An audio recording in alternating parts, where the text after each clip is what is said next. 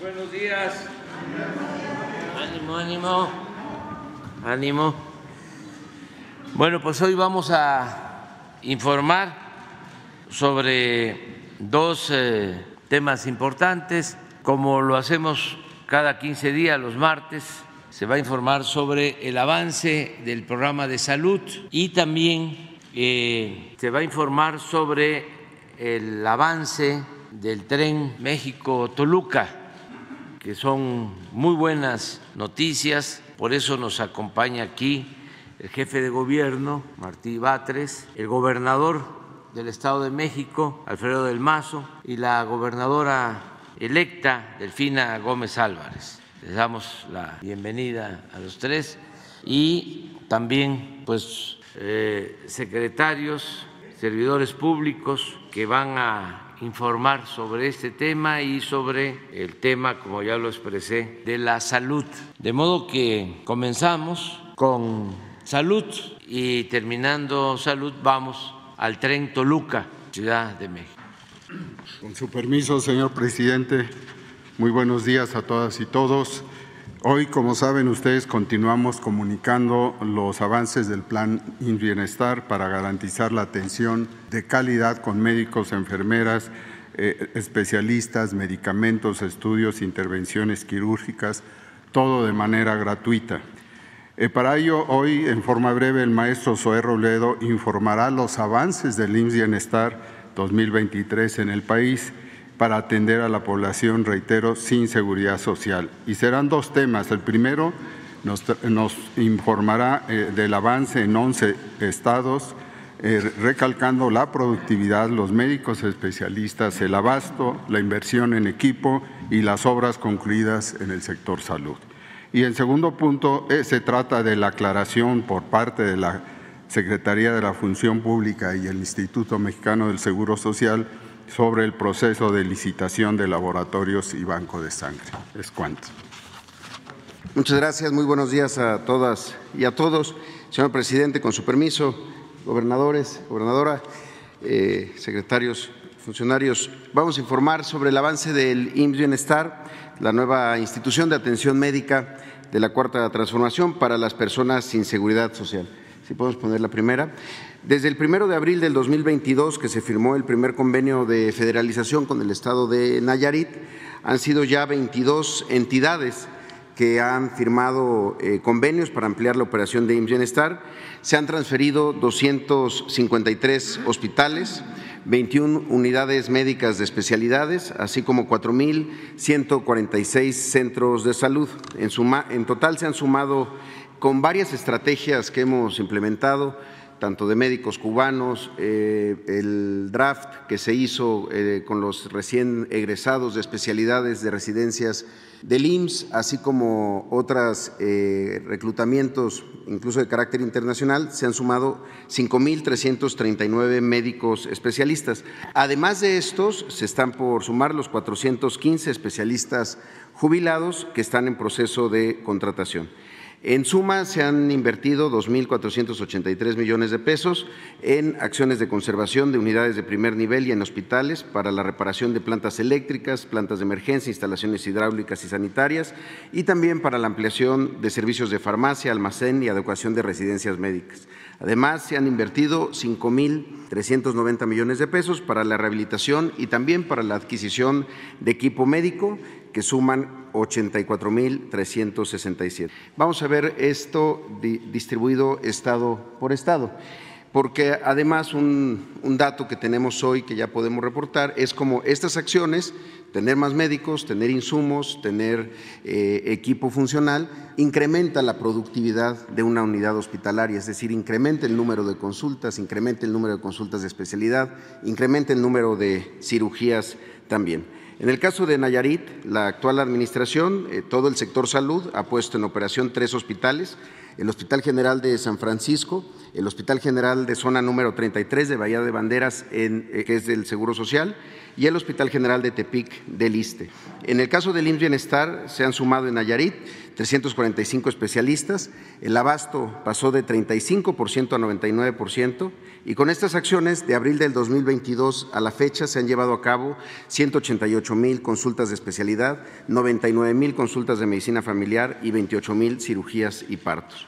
En el caso de Tlaxcala, durante la actual administración, el sector salud ha puesto en operación tres hospitales, el Hospital General de Tlaxcala de Xicoténcatl, el Hospital Anselmo Cervantes y el Hospital de la Mujer.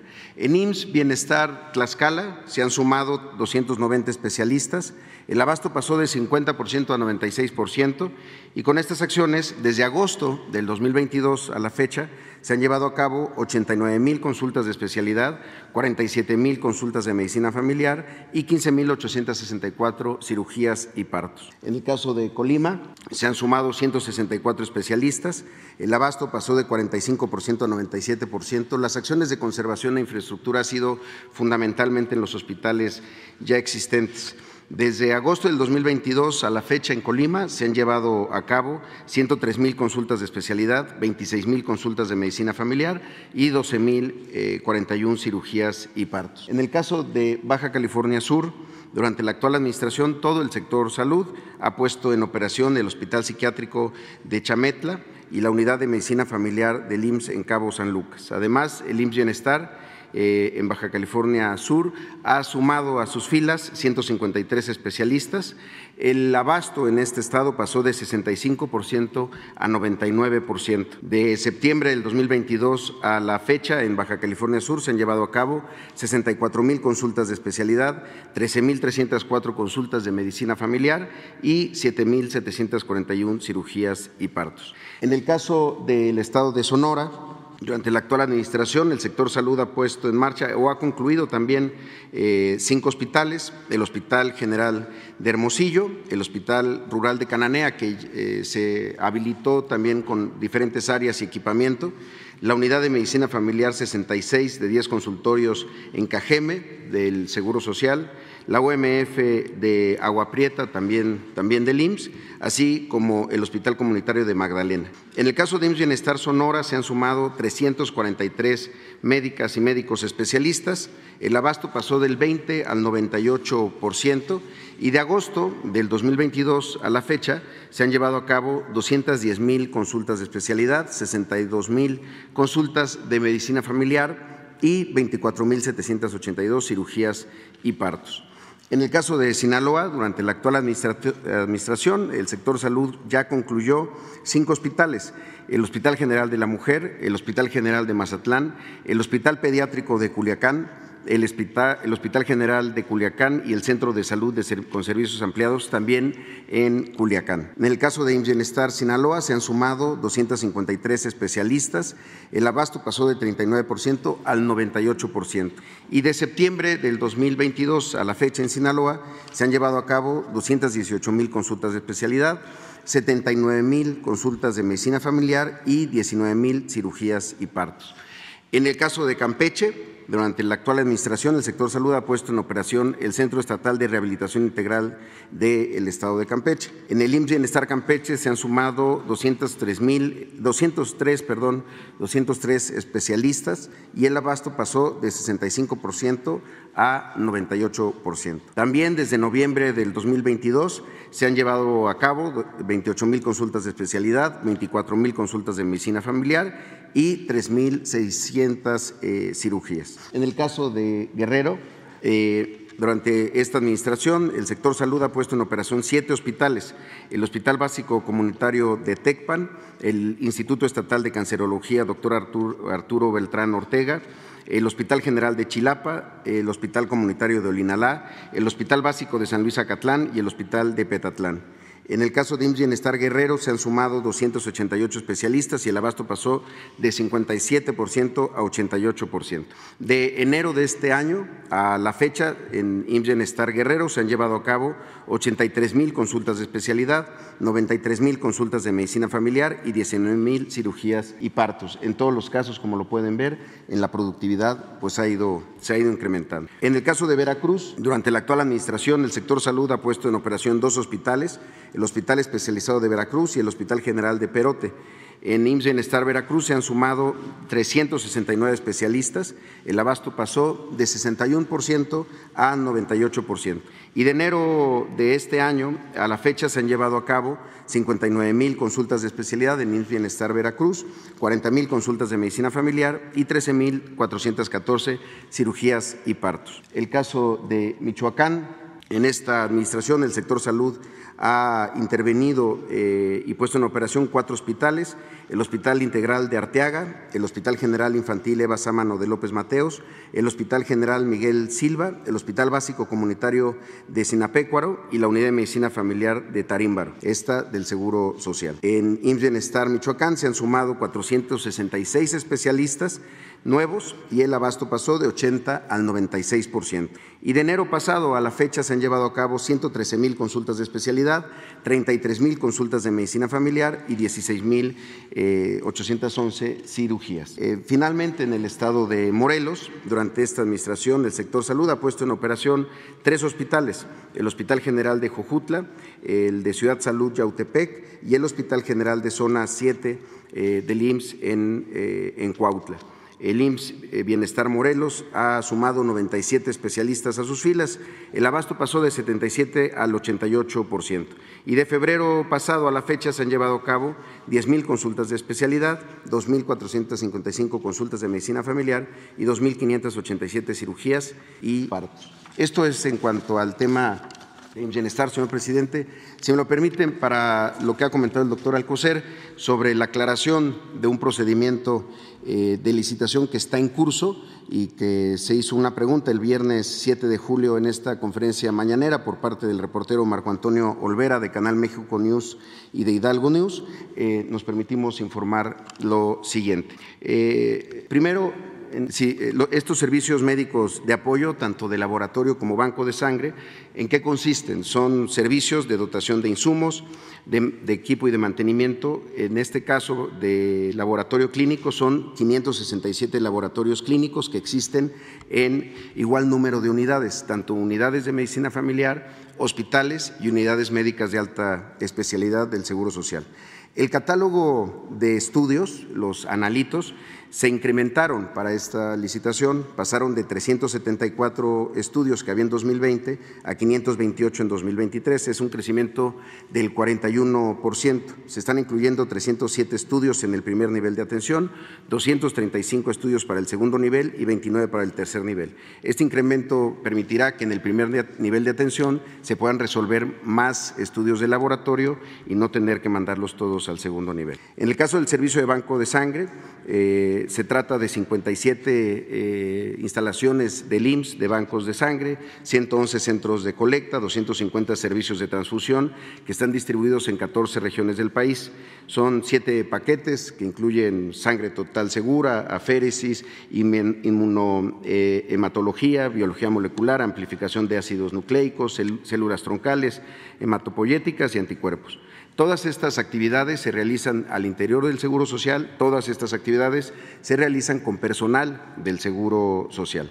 ¿Qué es lo que cambió en este diseño de la licitación? En la siguiente, había una limitación efectivamente eh, que no permitía la participación de más eh, propuestas y de más, y de más empresas en este tipo de procesos. Los servicios en ese sentido se dividieron en un mayor número de partidas, lo que fomenta la participación de empresas eh, locales en cada estado. En segundo lugar, se eliminaron elementos que ya habían sido señalados en el pasado, como las cartas de apoyo del fabricante de los equipos médicos, ya que esto, solo, esto permitía que solo pudieran participar las grandes empresas con acuerdos previos que tenían con los fabricantes. Se incrementó de 30 a 90 días el tiempo para la puesta a punto para asegurar un tiempo suficiente para la prestación de servicio y se eliminaron especificaciones técnicas que dirigían la licitación al cumplimiento exclusivo de una sola marca o de un solo proponente. En ese sentido, la siguiente, por favor. La situación actual, ambas son licitaciones públicas internacionales, lo que asegura una mayor participación de empresas, tanto internacionales, nacionales y locales. Los procedimientos se encuentran en etapa de evaluación legal, técnica y económica y los fallos están previstos para el mes de julio. Gracias al rediseño de esta licitación tenemos el mayor número de participantes que haya tenido el IMSS en su registro.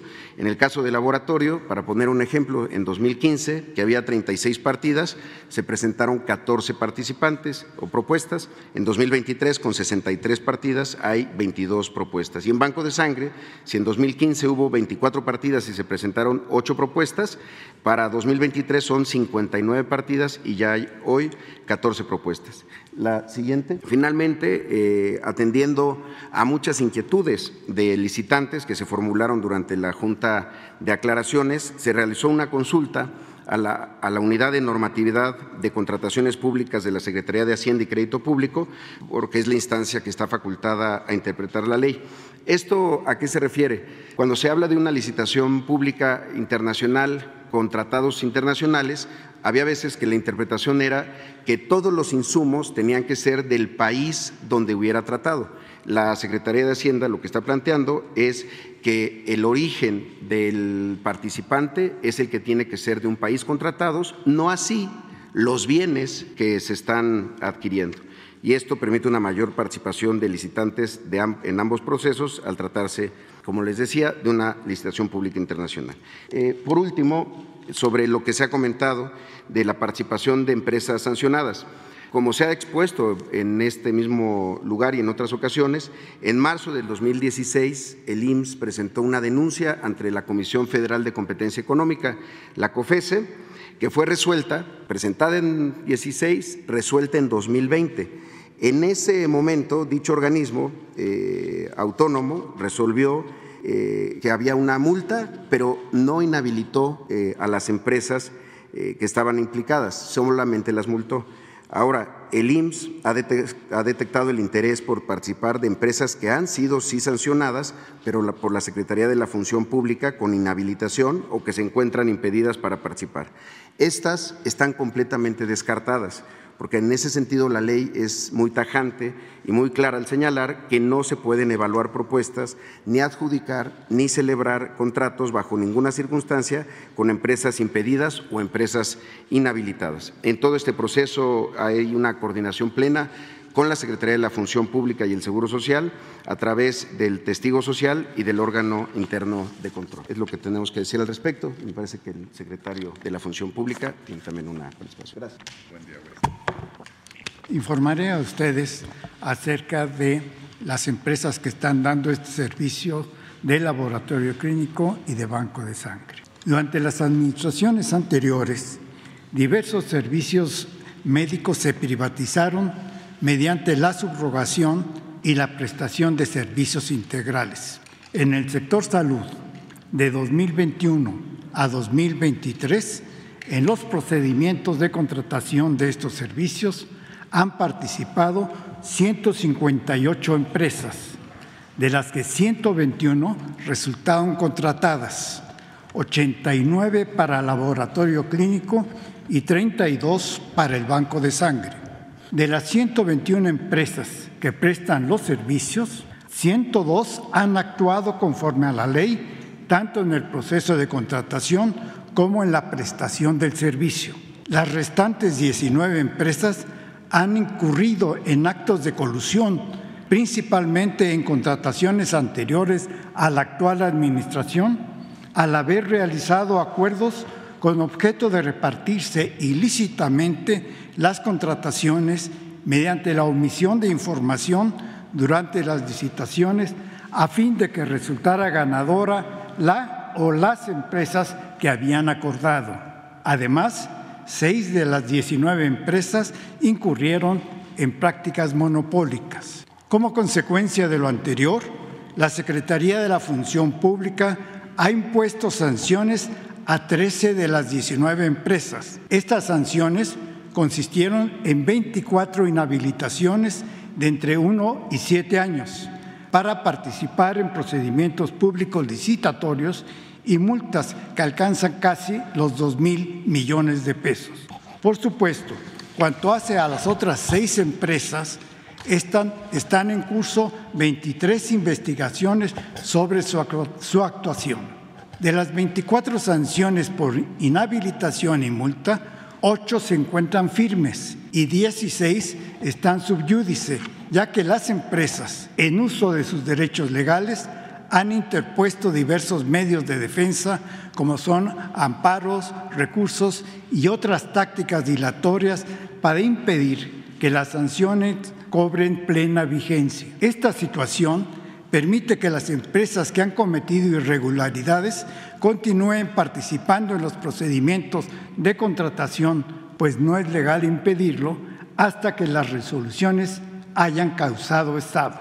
Se tienen dudas razonables sobre algunas empresas que, para eludir las sanciones, utilizan filiales y o el cambio de su razón social a fin de continuar en el mercado y en las contrataciones públicas sin que sea posible limitar su participación. Para contrarrestar esta situación, la Secretaría de la Función Pública revisa la documentación de los licitantes a fin de verificar si existe alguna situación anómala o de simulación que permita a los inhabilitados participar con subterfugios en el procedimiento de contratación. Está en estudio un proyecto de reforma legislativa para que sea posible identificar de manera eficaz y eficiente a los beneficiarios finales de las empresas a fin de evaluar y evitar la ilusión de las sanciones. La Ley General de Responsabilidades Administrativas establece que la Secretaría de la Función Pública debe promover y orientar a las empresas en la instrumentación de controles internos y programas de integridad que aseguren el desarrollo de una cultura ética. Por ello, la Secretaría puso en operación el Padrón de Integridad Empresarial, el cual es un mecanismo en el que se registran las empresas que cuentan con una política de integridad conforme al artículo 25 de dicha ley. En este año hemos atendido más de 100 solicitudes de inscripción en el padrón y ya se ha autorizado el registro de las primeras 27 empresas, con objeto de asegurar las mejores condiciones para el Estado en cumplimiento del artículo 134 constitucional y así incrementar la calidad de los servicios de salud, en el ISTE está en marcha un proceso para que los servicios de estudios de laboratorio clínico y bancos de sangre sean prestados directamente por el instituto. Con los controles que se aplican en los procesos de licitación y contratación y con la implementación del padrón de integridad, la Secretaría de la Función Pública actúa para garantizar que los servicios médicos se realicen con eficacia y con honestidad. Gracias, presidente. Con su permiso, buenos días a todos. Eh, como usted nos los indicó, presidente, vamos a, dar los avances del tren interurbano México-Toluca, que es un proyecto que comenzó hacia principios de la administración anterior y estamos eh, por poner en operación una primera fase. Eh, estaré, daré las, las intervenciones a cargo del ingeniero Manuel Gómez Parra, director general de Desarrollo Ferroviario, quien explicará los primeros tramos de que hemos estado construyendo a cargo de la Secretaría, el maestro Jesús Esteba, secretario de Obras, en la parte que la Ciudad de México nos está ayudando, el licenciado Jorge Mendoza, director general de Banobras, para la parte operativa del tren, el jefe de gobierno Martín Batres, eh, una, este, una, intervención del gobernador Alfredo del Mazo y eh, finalmente la maestra Delfina, gobernadora electa. Sería si, pues, si cada uno haría las exposiciones. Con su permiso, señor presidente, buenos días a todos. Eh, bien, vamos a hablar del proyecto México-Toluca, que es un proyecto tan esperado por los ciudadanos tanto del Valle de México como del Valle de Toluca. Este proyecto que conectará de una manera rápida y eficiente al Valle de Toluca con la Ciudad de México consta de 58 kilómetros de longitud, partiendo de la estación de Sinacantepec hacia la estación de observatorio, donde estará conectado con la red del metro, atravesando cinco municipios del Estado de México y dos delegaciones de la Ciudad de México. Contará con siete estaciones, cuatro de las cuales se ubican en el Estado de México, tres en la Ciudad de México, y con un parque vehicular inicial de 20 trenes eléctricos de última generación, formados por cinco carros cada tren con capacidad de 719 pasajeros que podrán operar en configuraciones sencillas o dobles eh, con una frecuencia máxima de dos minutos y medio entre tren y tren. Para la construcción de esta obra se estructuraron cinco tramos o paquetes de los cuales cuatro han quedado a cargo de la Secretaría de Infraestructura, Comunicaciones y Transportes y el cuarto tenemos el apoyo de la Ciudad de México para la construcción de la obra civil. Por lo que corresponde a los tramos 1 y 2 de obra civil de la Secretaría de Comunicaciones, que abarcan 41 kilómetros de longitud de los 58, se encuentran al 100% terminados. El tramo 5, que corresponde a la construcción de los talleres y cocheras, también se encuentra al 100% terminado y trabajamos ahora con la integración de los sistemas que corresponden al tramo 4, que abarca lo que es la vía catenaria, subestaciones, material rodante y subsistemas ferroviarios, así como el equipamiento de los talleres, que cuenta con un avance del 70% en esta fecha. Las soluciones constructivas en este proyecto han sido muy particulares a nivel mundial. Tenemos 47 kilómetros en viaducto, 5 kilómetros en bitúnel y solamente 6 kilómetros a nivel de superficie. Se contará con siete estructuras importantes en, acero, cinco de las cuales ya se encuentran instaladas, una más en proceso de montaje y la última en fabricación. Este, esta estructura, este proyecto estará instrumentado y monitoreado los 365 días del año. La siguiente, por favor. Dentro del tramo 3, eh, la Secretaría de Infraestructura, Comunicaciones y Transportes se encuentra desarrollando tres obras importantes eh, correspondientes a algunos ajustes y modificaciones realizados al proyecto. El primero es un viaducto atirantado de 519 metros de longitud que fue necesario construir para preservar la zona de afloramientos y captaciones del manantial Santa Fe. Este viaducto, que es el primero que se muestra en la imagen del lado izquierdo, cuenta con un claro principal de 210 metros y un claro total de 519 y un avance actual del 38%. Enseguida se encuentra un viaducto en doble voladizo de 192 metros de claro con avance de 50% y finalmente una estación que se adicionó al proyecto para dar atención a los vecinos del pueblo de Santa Fe, a los visitantes de la cuarta sección del bosque Chapultepec, estudiantes y maestros de la Universidad de la Salud, y personal militar destacamentado en la zona con 208 metros de longitud y un avance del 51%. La siguiente.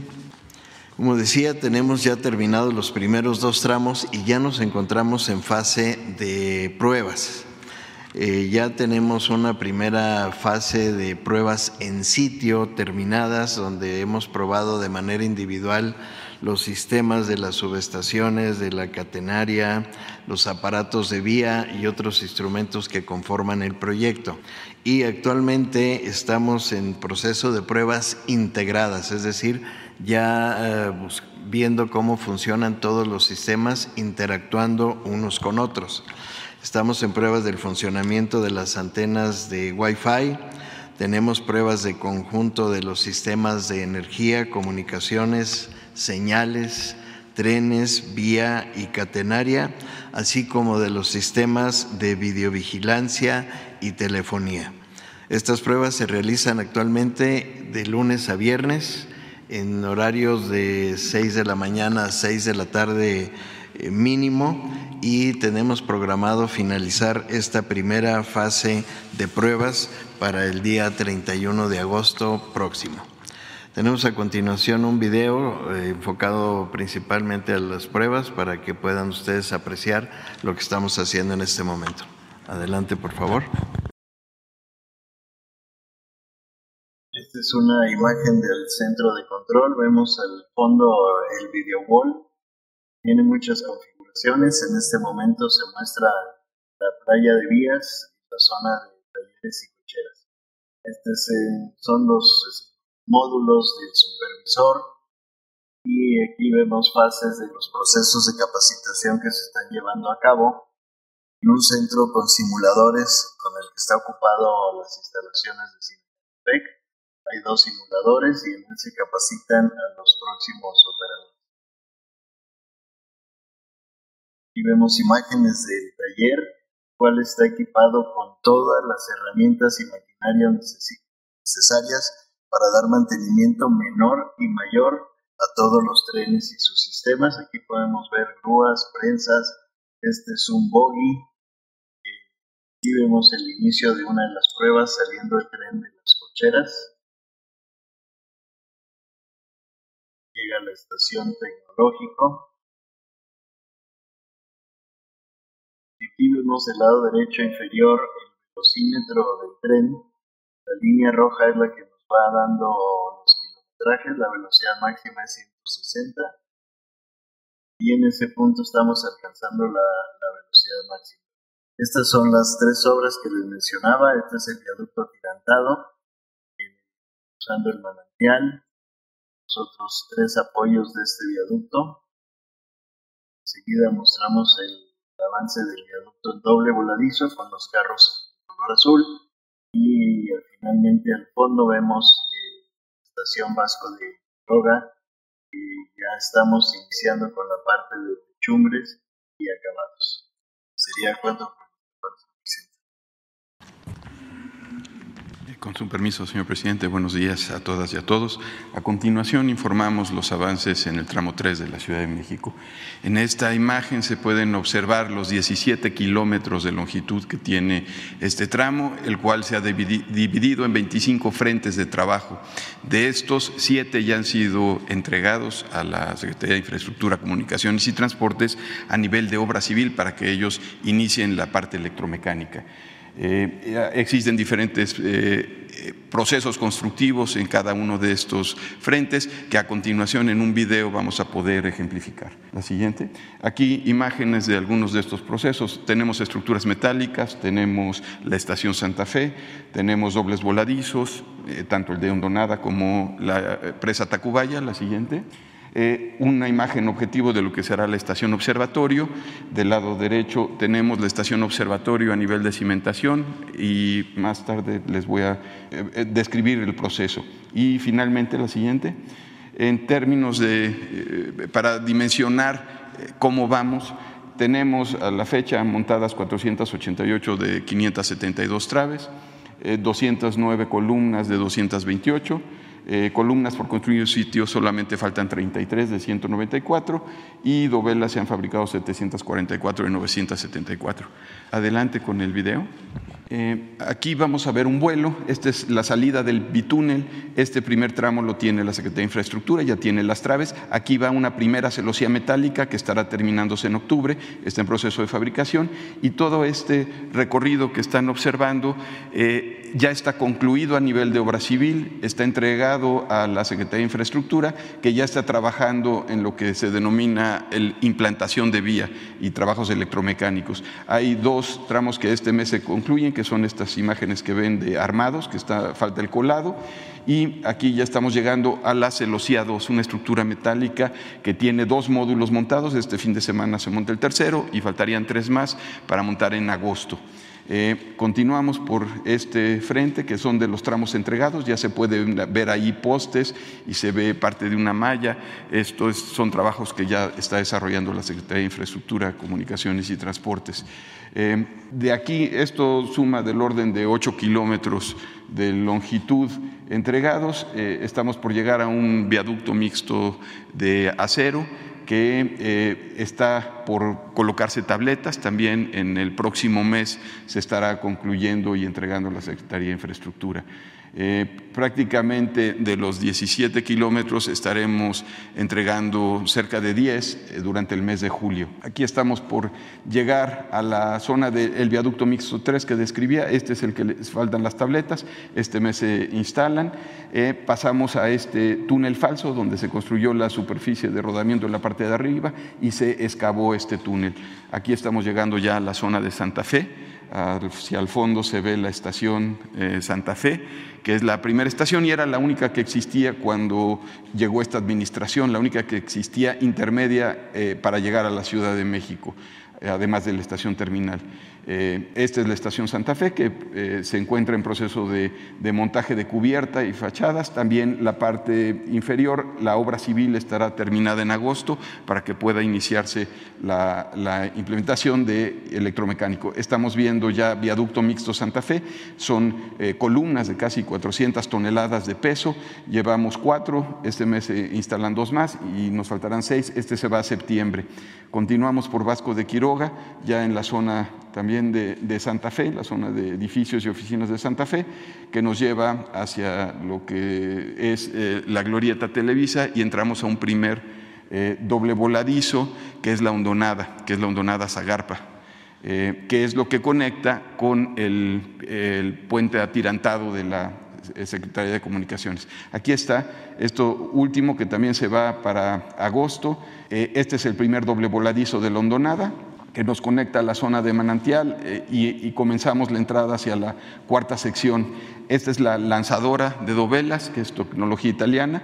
Llevamos 17 claros montados, estaremos llegando a 19 a finales de julio. Son en total cerca de 100 claros. Estamos en la presa Tacubaya. Aquí viene un segundo doble voladizo, este sí se va hasta diciembre la conclusión.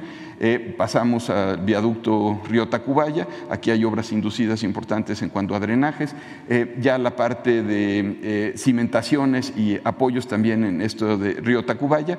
Y estamos llegando finalmente a la parte del viaducto observatorio, que es la llegada a la estación observatorio. Aquí solamente faltan dos columnas más por terminar y empiezan montajes de cabezales. Esta es la cimentación de la estación observatorio, prácticamente está concluida, están ya prefabricadas las eh, columnas y estarán montándose eh, eh, el inicio a mediados de agosto. Y todo, pues a nivel de obra civil, estará concluido en diciembre. Es cuanto. Muy buenos días a todas y todos. como pudieron ver, llevamos un avance muy importante en la obra y también para poner en operación el tren. Y si pasamos a la siguiente lámina, les quisiera compartir algunos datos. Primero, este tren va a tener lo último en la tecnología ferroviaria. Tendrá 58 kilómetros de vía doble electrificada, de lo cual el 86% será en un viaducto elevado, siete estaciones, 20 trenes, de los cuales cada uno tiene cinco coches articulados y cada tren tendrá una capacidad de 719 pasajeros, una velocidad máxima de 160 kilómetros por hora. Se cuentan ya con los talleres y cocheras para los resguardos y los mantenimientos y el tiempo de recorrido de punta a punta de Sinacantepec a Observatorio será de tan solo 39 minutos. Pasamos a la siguiente. El total de la inversión, y hemos cumplido con el presupuesto que se estableció al inicio de esta administración, será de 97 mil millones de pesos y se destinó principalmente a la obra civil, a la obra electromecánica, al equipo ferroviario, que son los 20 trenes, y ingeniería, ingeniería, supervisión, certificación, gastos preparativos, entre otros. Ahora, para la demanda estimada de este tren, estamos proyectando que para el próximo año pudiéramos tener en promedio 81 mil pasajeros diarios. Para 2030 pudiéramos esperar un incremento importante para llegar a 147 mil pasajeros diarios y si nos vamos hasta 2045, podemos esperar también una demanda de alrededor de 195 mil pasajeros diarios en promedio. Principalmente se espera que los pasajeros que utilicen el tren sean los interurbanos, es decir, que pasen de un estado al otro, y también los que se quieran eh, transportar o trasladar dentro de la Ciudad de México.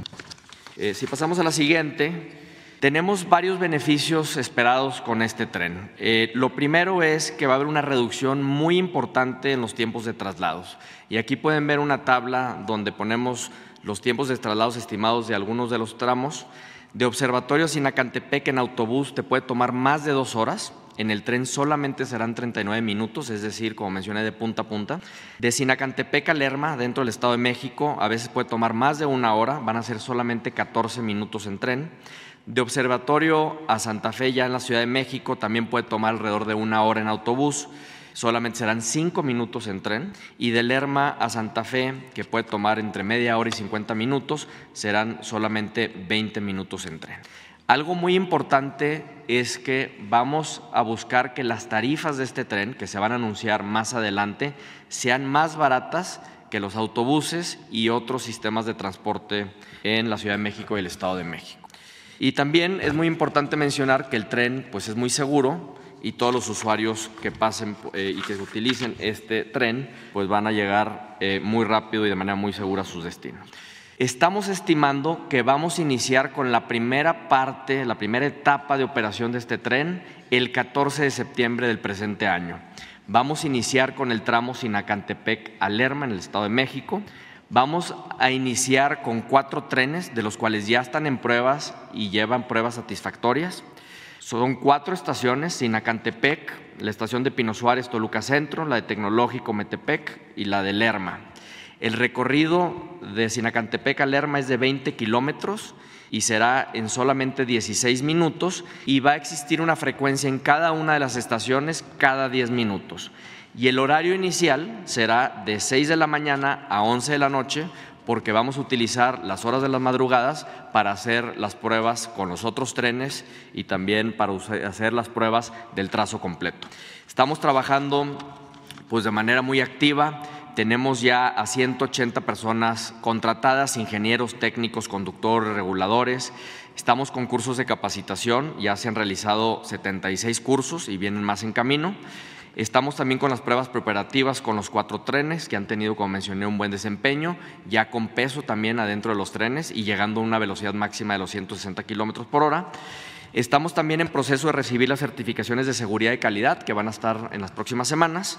Y finalmente estamos también trabajando con los transportistas y con los gobiernos del Estado de México y la Ciudad de México para asegurar que existan las, rutas alimentadoras para poder conectar eh, el tren con los diferentes puntos de las ciudades aledañas.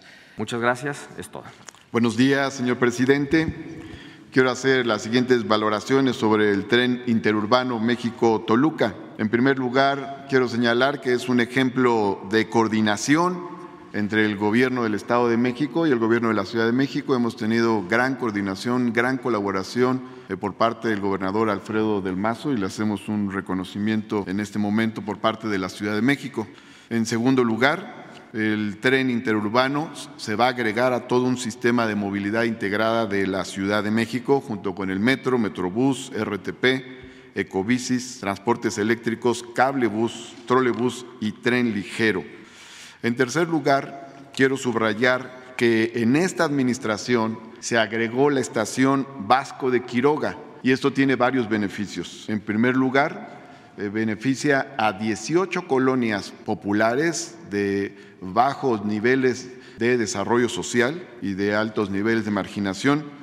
También permite conectar el tren interurbano con el cablebús línea 3. También permite conectar el tren interurbano con el proyecto de Chapultepec transformado, con el proyecto Naturaleza y Cultura.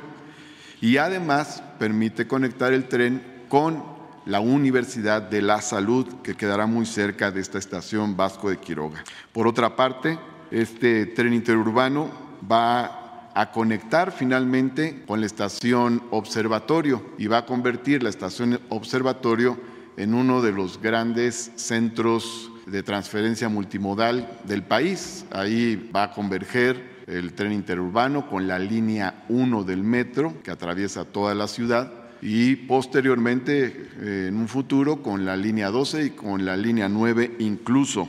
Y eh, finalmente eh, quiero señalar que este tren interurbano va a conectar a las dos entidades federativas más pobladas del país y las que tienen las economías con mayor dinamismo en México.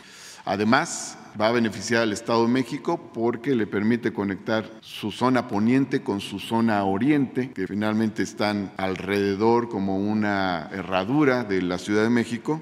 Y por último, quiero señalar que esto va a fortalecer un derecho muy importante de la gente, que es el derecho a la movilidad.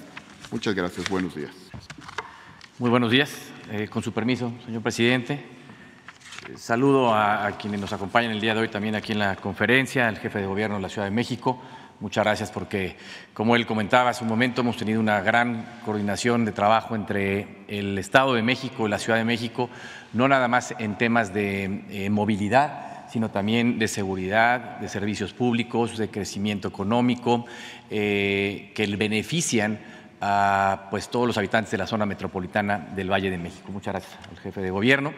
Eh, y saludo a la gobernadora electa del Estado de México, la maestra Delfina Gómez, que nos da mucho gusto que también estemos ya trabajando de manera conjunta para eh, darle continuidad a proyectos tan importantes como el que se está presentando el día de hoy y a todos los que nos acompañan el día de hoy en la conferencia. pasaríamos a la primera lámina. Aquí nada más es, ya se mostró hace un momento, eh, el recorrido del tren interurbano México-Toluca desde Sinacantepec hasta Observatorio. Eh, en esta lámina lo que podemos mostrar es eh, el, tramo que recorre del Estado de México y el tramo que recorre de la Ciudad de México. Prácticamente son 38 kilómetros de la zona del Estado de México y 20 kilómetros de la zona de la Ciudad de México con las cinco estaciones y las tres terminales. Eh, si vamos a la lámina que sigue, ya se mencionó nada más eh, resaltar, eh, el tiempo de traslado 39 minutos es un ahorro muy importante de tiempo para quienes van diariamente del Valle de Toluca a trabajar a la Ciudad de México y de regreso, tanto en ahorro de tiempo, de costo, como también para hacer más seguro este traslado de lo que es la zona del Valle de Toluca a la zona del Valle de México. vamos a la lámina que sigue. Y aquí tenemos eh, cuatro eh, beneficios importantes que nos trae el tren eh, interurbano México-Toluca. primero, mejorar la movilidad, porque acerca las dos zonas, la zona del Valle de Toluca con la zona del Valle de México, haciendo un transporte más eficiente, más seguro, más rápido, un transporte amigable además con el medio ambiente, es un transporte más ecológico y nos ahorra tiempos y costos de traslados para las familias. Segundo, nos permite un crecimiento urbano ordenado en esta región. Eh, esta zona está teniendo un crecimiento importante. Eh, la Ciudad de México y el Estado, ambos, eh, pues prácticamente están acercándose los dos valles, la zona del Valle de Toluca y el Valle de México, y esta ruta del tren nos permite ordenar también el crecimiento de esa región. Tercero, la preservación ecológica por el impacto positivo que tiene un transporte como estos y lo mencionaba hace un momento, viajes más rápidos y más seguros. Vamos a la parte de movilidad en la lámina que sigue, por favor, muchas gracias. son 700 mil personas que diariamente vienen eh, o se mueven entre el Valle de Toluca y el Valle de México. Esta es una movilidad muy importante, eh, es una de las zonas que más interconexión tienen y eh, son diariamente 700 mil personas. El tiempo de traslado se mencionó hace un momento, nada más recordando, en autobús alrededor de dos horas diez minutos, en vehículo puede tomar una hora y media y en el tren interurbano México-Toluca tomará 39 minutos, lo que significa un ahorro de prácticamente 90 minutos para eh, quienes usen diariamente este, este, medio de transporte y estamos estimando que son cerca de 200 mil pasajeros los que estarán usándolo eh, pues en, etapa, en etapa inicial. Dentro de la misma zona metropolitana del Valle de Toluca tenemos más de 1.700.000 habitantes en esa zona, eh, con influencia de seis municipios donde va a estar pasando eh, el tren, donde está circulando eh, el trayecto del tren, que es iniciando en Sinacantepec, Toluca, Metepec, San Mateo Atenco, Lerma y Ocoyoacac. Eh, ahí tenemos un millón mil habitantes y también se va a fortalecer el ordenamiento de las rutas, no nada más las rutas alimentadoras, sino las rutas locales para mejorar el flujo eh, de movilidad en esta región del Valle de Toluca. Siguiente, tenemos el crecimiento urbano ordenado en la lámina que sigue. Eh, un crecimiento ordenado, sustentable, nos ayuda y se ha estado trabajando con los municipios de esta región para eh, actualizar sus planes de desarrollo municipal y que eso permita pues un orden en el crecimiento que está teniendo esta región. Eh, hay una ocupación hoy en día baja de suelo en esta zona. Eh, se puede eh, hacer un aprovechamiento de mejor manera, pero ordenado, para que eso nos permita tener pues, mejores servicios públicos. por supuesto, la generación de empleos. Esto impacta de manera muy importante la generación de empleos, ya que también viene pues, desarrollo de comercios, de servicios em, eh, industriales también que permitan generar mayor número de empleos en toda esta zona y en todo este corredor. Y el asentamiento de nuevas viviendas eh, entre ambas eh, entidades. Nada más por dar una idea del crecimiento que tiene esta zona, el crecimiento poblacional que tiene esta zona. según los datos, el México como país trae un crecimiento de 1.2%. El Estado de México es igual, 1.2%, pero esta zona en particular, esa zona metropolitana del Valle de Toluca, tiene un crecimiento todavía mayor, más eh, rápido que lo que está teniendo el crecimiento a nivel nacional, de 1.9%. De ahí la importancia de un transporte como estos y de generar este crecimiento ordenado en esta eh, región.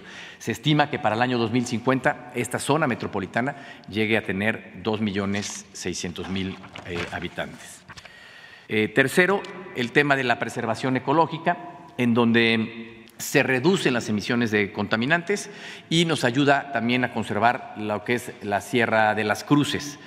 En la reducción de emisiones contaminantes eh, se considera que pues, con el uso del tren interurbano eh, se van a disminuir congestionamientos viales equivalentes a más de 27 mil toneladas al año de CO2. Eh, esto equivale también a sustituir a 25 mil vehículos eh, diarios. Es un transporte que ayuda pues, a, sacar de circulación a un número importante de vehículos, a sustituirlos, y esto ayuda al cuidado del medio ambiente. Además de eh, esta conexión entre la, Sierra de las Cruces, que mitigue el desarrollo urbano en las llanuras de la laguna de Salazar y la Marquesa, con lo cual pues, se preservan también los bosques y los mantos acuíferos. Y por último, el tema de la seguridad pues es un transporte seguro, un transporte eficiente, eh, ayuda a disminuir el número de accidentes, disminuye el número de automóviles en circulación en la autopista y en la carretera México-Toluca y esto también pues, se traduce en viajes eh, mucho más eh, seguros. En esta última lámina quiero agradecer muchísimo el, ah, eh, compromiso, el, trabajo, el respaldo del presidente de la República al Estado de México, porque esta es una de las obras más importantes de conectividad, de movilidad que tenemos eh, en nuestro Estado. Será el, el primer transporte interurbano de alta capacidad entre el Valle de Toluca y el Valle de México y esta obra que se inició hace, hace muchos años, eh, pues gracias al impulso del señor presidente va avanzando. Para poder concretarse y ser una realidad para las familias mexiquenses y del Valle de México, también de la Ciudad de México. Y también agradecer mucho el impulso que le está dando el señor presidente para poder iniciar en una primera etapa en operaciones para el 14 de septiembre, como lo ha eh, planteado el señor presidente, en donde entrará en operación desde Sinacantepec hasta Lerma. Son tres estaciones más la terminal, es un trayecto de 19 kilómetros en un tiempo de recorrido de entre 16 y 20 minutos, lo que ayudará pues ya a mejorar de entrada la movilidad en esa zona del Valle de Toluca y pues agradecemos mucho el, respaldo que le da el señor presidente al Estado, al Estado de México. Eh, muchísimas gracias. Sería cuánto, señor presidente. Buenos días, señor presidente. Buenos días, eh, compañeros que nos honran con su presencia. Eh, jefe de gobierno, gobernador del estado, gracias, integrantes de gabinete, medios de comunicación y todos aquellos que nos siguen a través de las diferentes redes. Sin duda alguna, el tren interurbano México-Toluca es una obra que obviamente además de darnos una seguridad, afirma también que traerá grandes beneficios a los mexiquenses y a los vecinos de la Ciudad de México. El tren está diseñado para brindar un servicio de transporte de calidad y es una alternativa segura, rápida, cómoda, accesible y económicamente sustentable, entre otros beneficios que ya comentaron los que me antecedieron. Obras como esta me queda claro que son muestra de un gran impulso que se le dará no solamente a nuestro Estado de México, sino también a la Ciudad de México y se consolidará en nuestra entidad como una plataforma eh, logística fuerte, eficiente, que permita a los mexiquenses acceder a mejores oportunidades.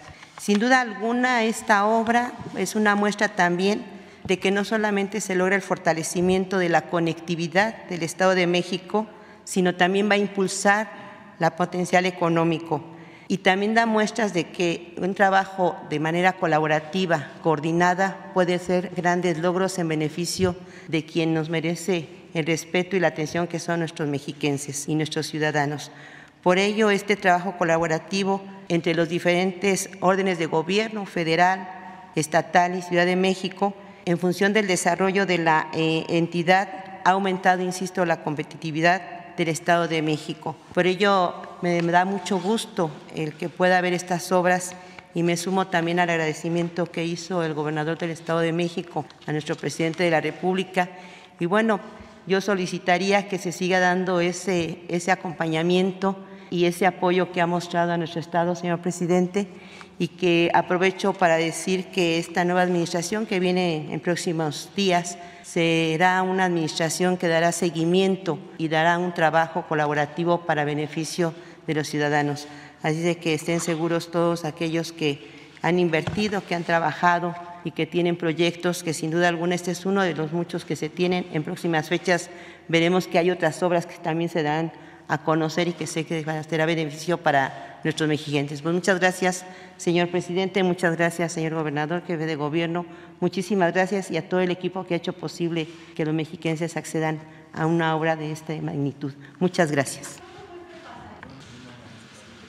Muy bien, este, nada más informar que mañana vamos también a dar a conocer avances en obras relacionadas con el metro, trenes, eh, trolebuses, toda la semana vamos a informar sobre estos temas tan eh, importantes, porque eh, no se debe pensar que solo es el tren Maya y el tren del Istmo, desde luego son obras muy importantes, pero lo mismo se está haciendo en el centro del país y eh, obras también muy importantes con inversión pública, que ese es eh, un distintivo de este gobierno, el que se está eh, destinando mucho presupuesto público, hay inversión pública que antes no se destinaba a la creación de infraestructura, a impulsar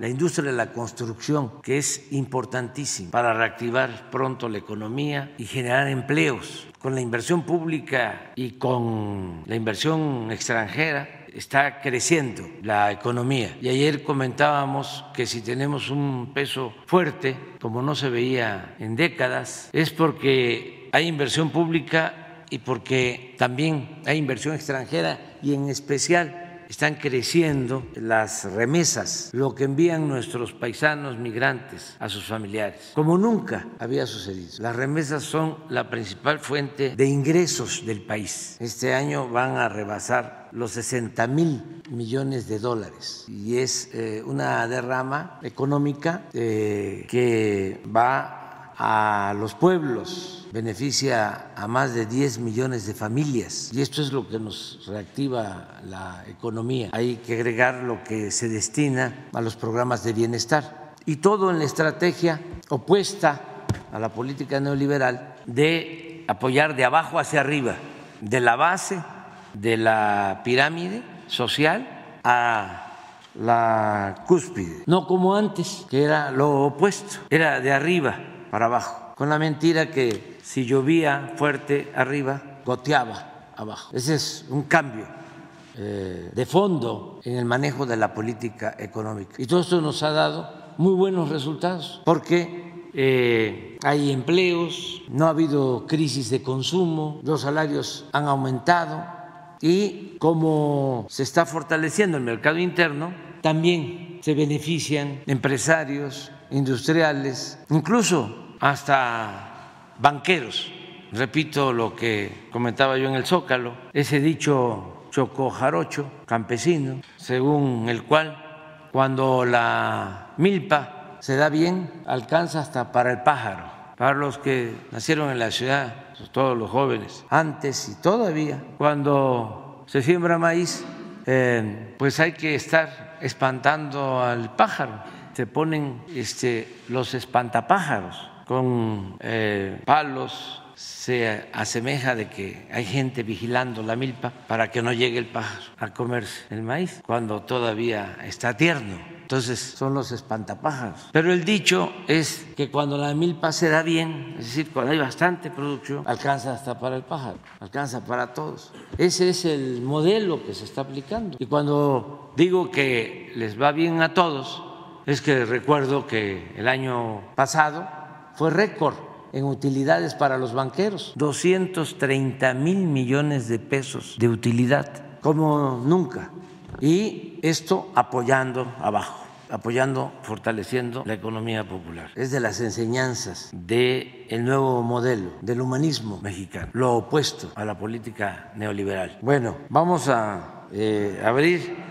Quedó pendiente nada más eh, dos cosas adicionales. Eh, una que hoy a las 11 vamos a recordar con cariño eh, al presidente Juárez, porque hace 151 años falleció aquí en Palacio Nacional. Y vamos a tener un acto eh, a las 11 de la mañana. Vamos a recordar al mejor presidente de México en toda la historia, un indígena zapoteco. Bueno, y lo segundo es agradecer al presidente Biden, porque de él dependía que se aplicaran aranceles o eh, medidas contrarias a nuestro comercio, embargos, debido a que había una denuncia eh, que supuestamente eh, hablaba de que no se cuidaba la vaquita marina. Y el presidente Biden ayer resuelve no implementar ninguna medida en contra de México, porque entre otras cosas, se está cuidando a la vaquita marina, la Secretaría de Marina y otras autoridades están protegiendo la zona del mar de Cortés, donde existen estas especies que están en vías de extinción, se están cuidando y hay constancia de que se conservan, incluso que se están reproduciendo en los últimos tiempos. Entonces le agradecemos mucho al presidente Biden por esto. Ahora sí, vámonos.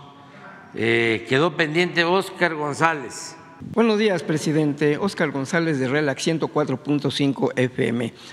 Comentarle que el día 8 de noviembre de 1991, la señora María del Carmen Chávez Hernández, quien adquirió un terreno ejidal en el paraje denominado La Vega, que pertenece a la población Santiago Miltepec, municipio de Toluca, donde la propietaria de este bien inmueble da permiso de habitar con ellos a una señora de nombre Georgette Iben Gómez Roque, quien ahora pretende despojar de su casa a quien le tendió la mano con argucias, mentiras, comprando ministerios públicos y aún jueces, pues llevó a cabo una denuncia según por despojo, dándole la razón a la señora Georgette y Ben en contra de la legítima propietaria, quien se encuentra discapacitada y tiene 84 años de edad. En un inicio se le dio permiso de vivir a su hijo de la señora María del Carmen junto con su esposa. Desgraciadamente, en el año 2010,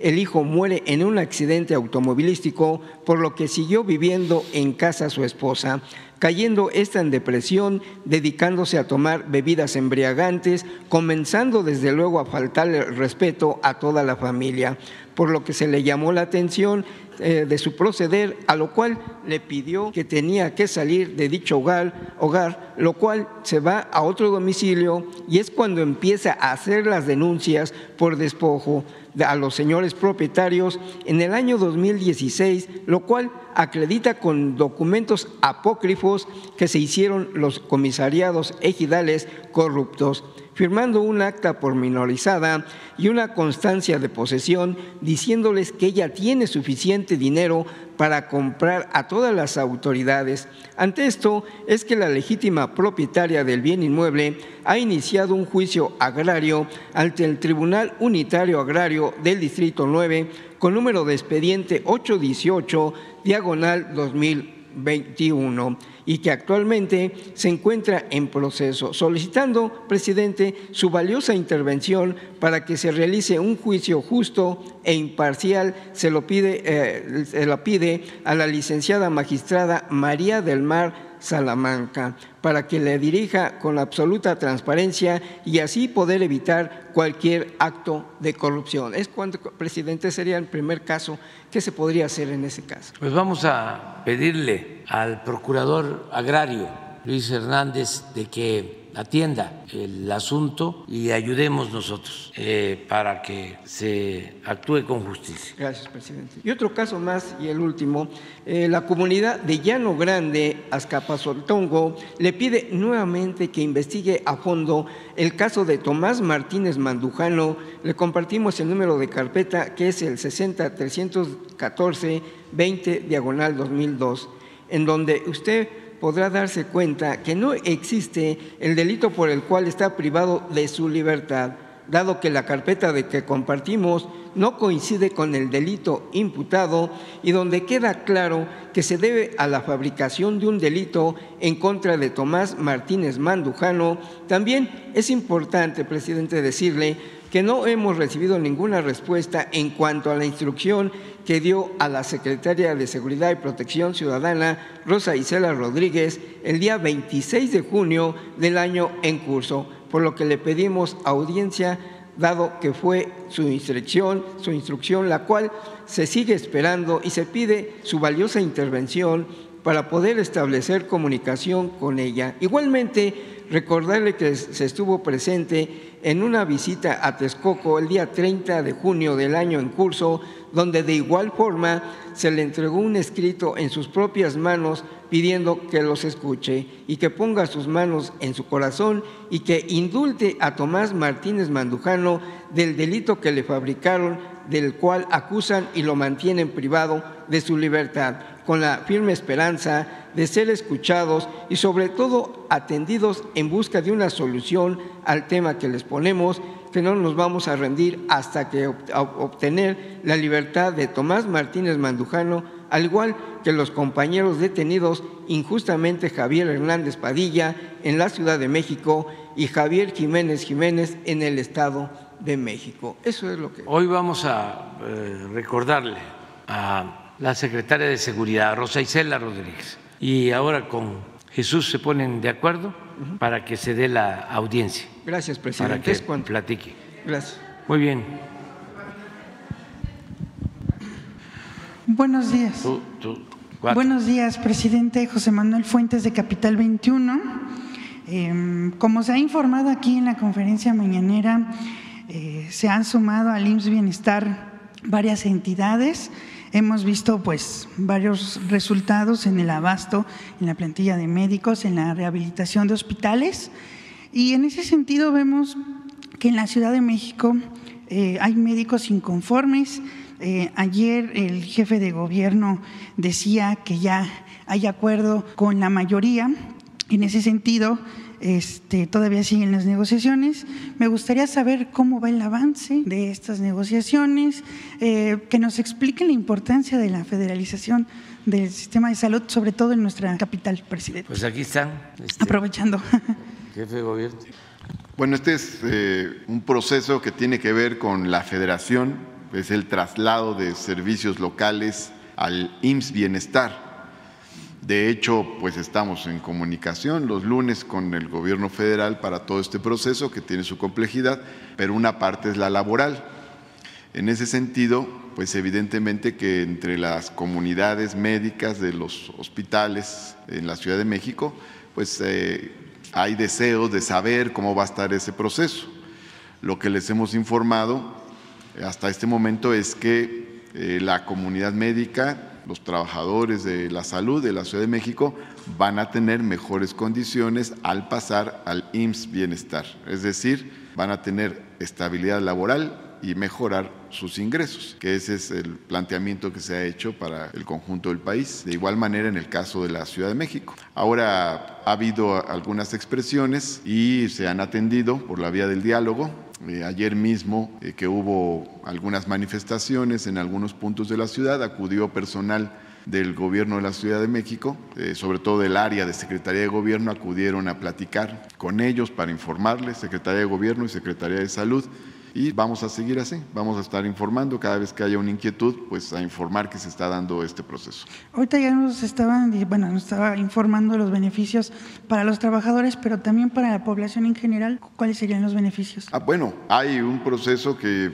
aquí se ha estado informando precisamente, que es todo el abasto de medicamentos, mejoras en la infraestructura de muchos hospitales, eh, se han estado terminando hospitales que estaban inconclusos, y también en la Ciudad de México vamos a tener este proceso de mejoras en la infraestructura y en el equipamiento de hospitales, así como en el abasto de medicamentos. De hecho, ya tenemos un abasto de medicamentos que supera el 90% en nuestros centros de salud. Muchas gracias.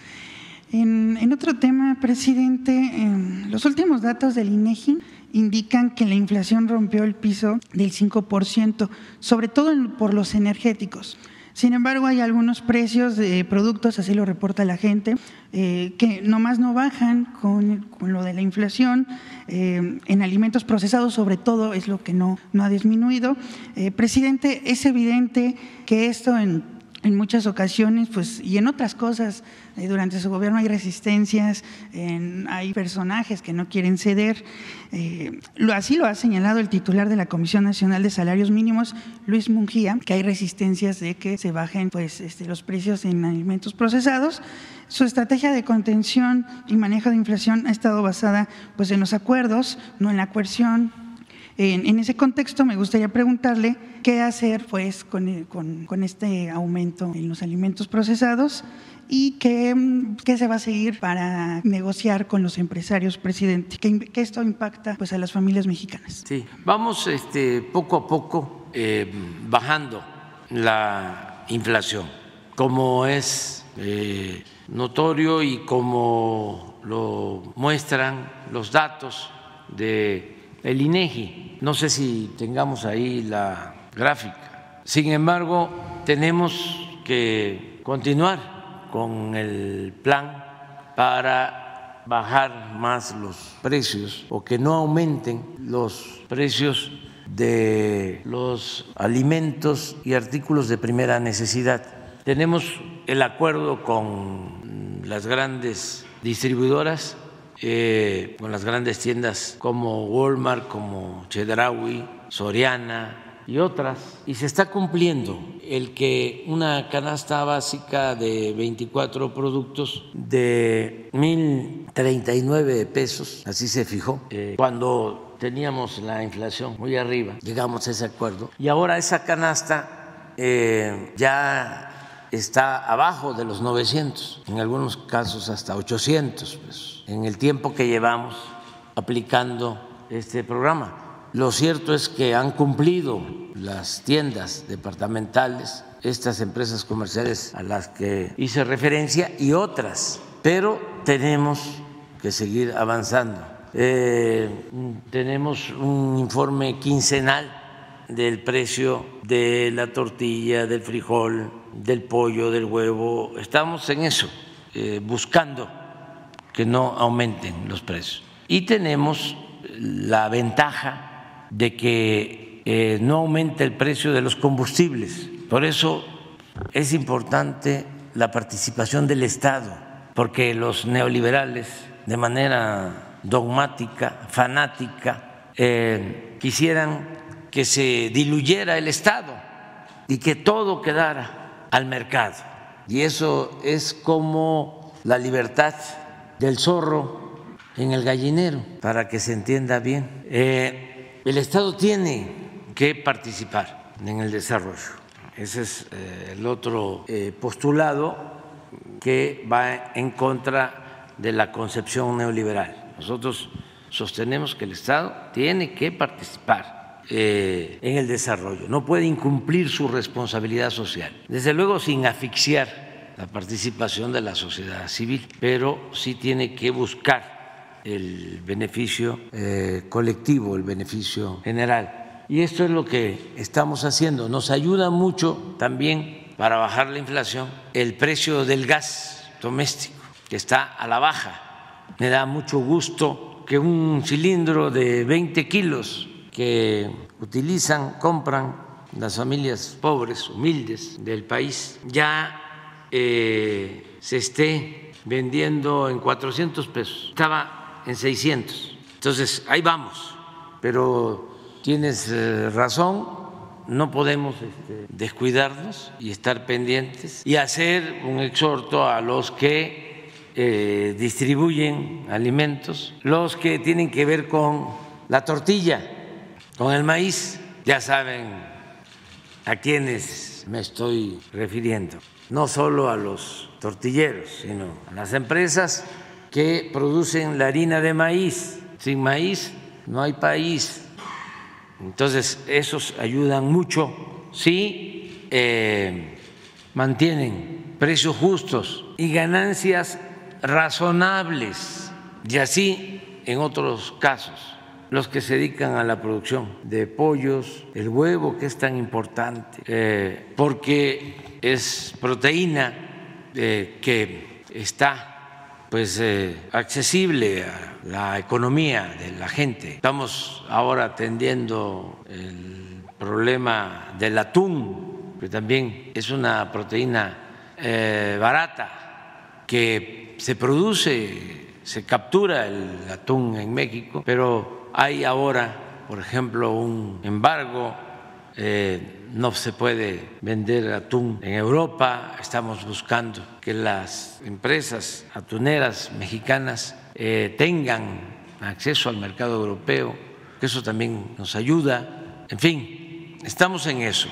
Eh, lo ideal es la autosuficiencia energética y la autosuficiencia alimentaria. Es hacia donde tenemos que caminar. Y vamos avanzando en autosuficiencia energética, vamos muy bien cuesta más lograr la autosuficiencia alimentaria porque se abandonó, igual que lo energético. Querían privatizar todo y se abandonó el campo y ahora estamos regresando al campo, impulsando las actividades del campo.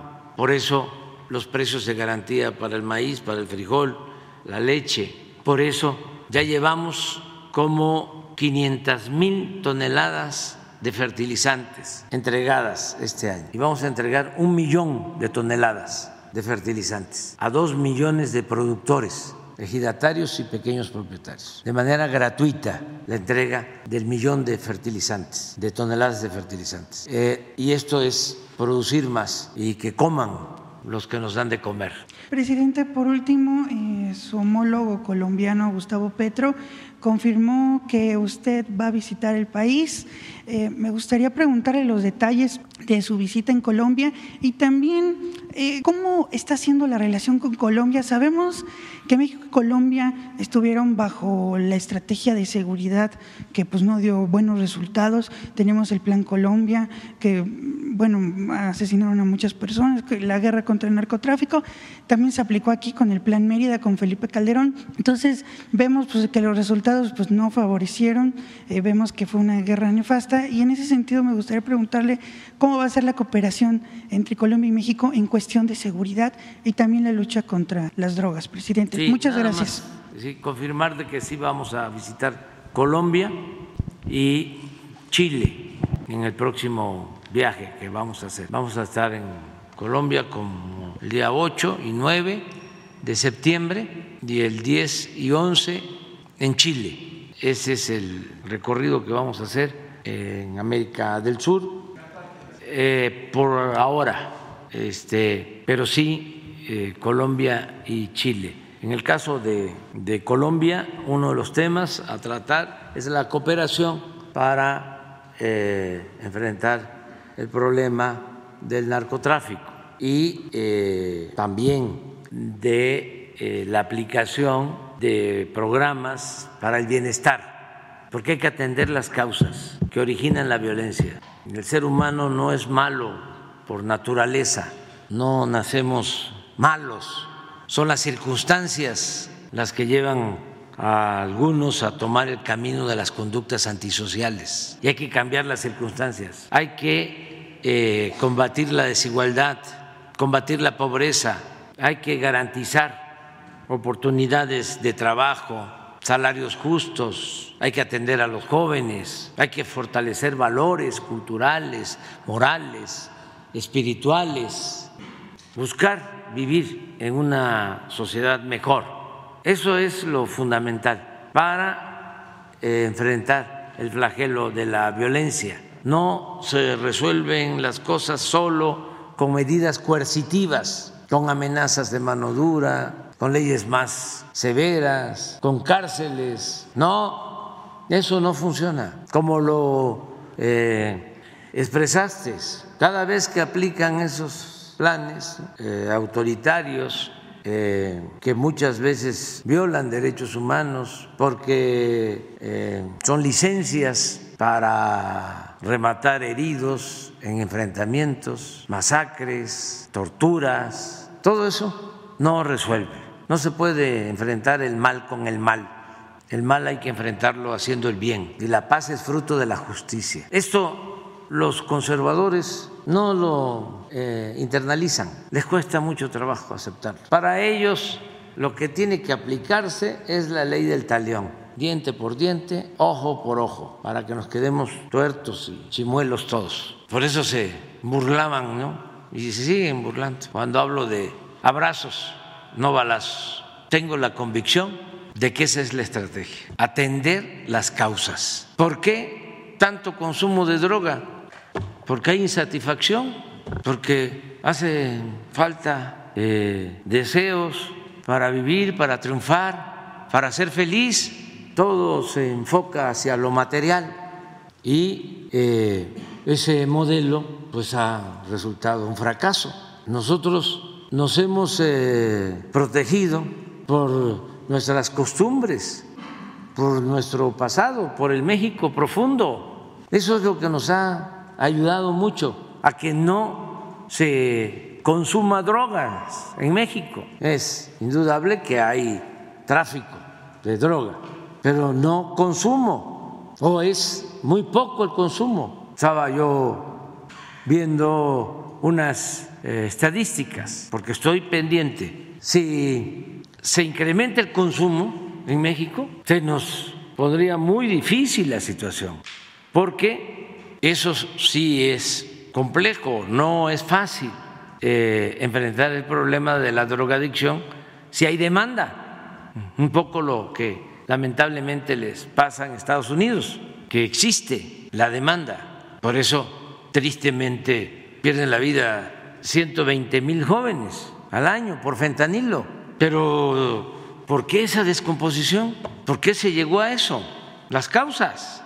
Porque podemos eh, blindar las fronteras y poner muros y destinar miles de millones de dólares al combate a las drogas y contratar más elementos para el ejército, la marina, pero si no atendemos las causas, pues van a crear cualquier otra droga, ya no el fentanilo, cualquier otra, y va a haber demanda hay que ver qué está sucediendo, porque esa crisis en la convivencia, ese vacío, yo lo atribuyo al abandono, a los jóvenes, al problema de la desintegración de las familias, a la falta de afecto, de apapacho y a ciertas costumbres que afortunadamente en el caso de México no se han arraigado. El individualismo, el que van creciendo los jóvenes y ya, que ahuequen el ala, que se vayan de la casa. Y aquí no. Y eso nos protege. ¿Y de dónde viene eso? Eso no viene de los 500 años de independencia de México. No viene más de, del fondo. Es el México profundo. Ni siquiera a partir de que se eh, fundó Tenochtitlan en 1325, que serían 700 años a la fecha. No, no, no, no, no, no, no. Más, 2000, 3000 años. Nosotros somos herederos de grandes civilizaciones, de grandes culturas. Y esas civilizaciones, esas culturas nos dejaron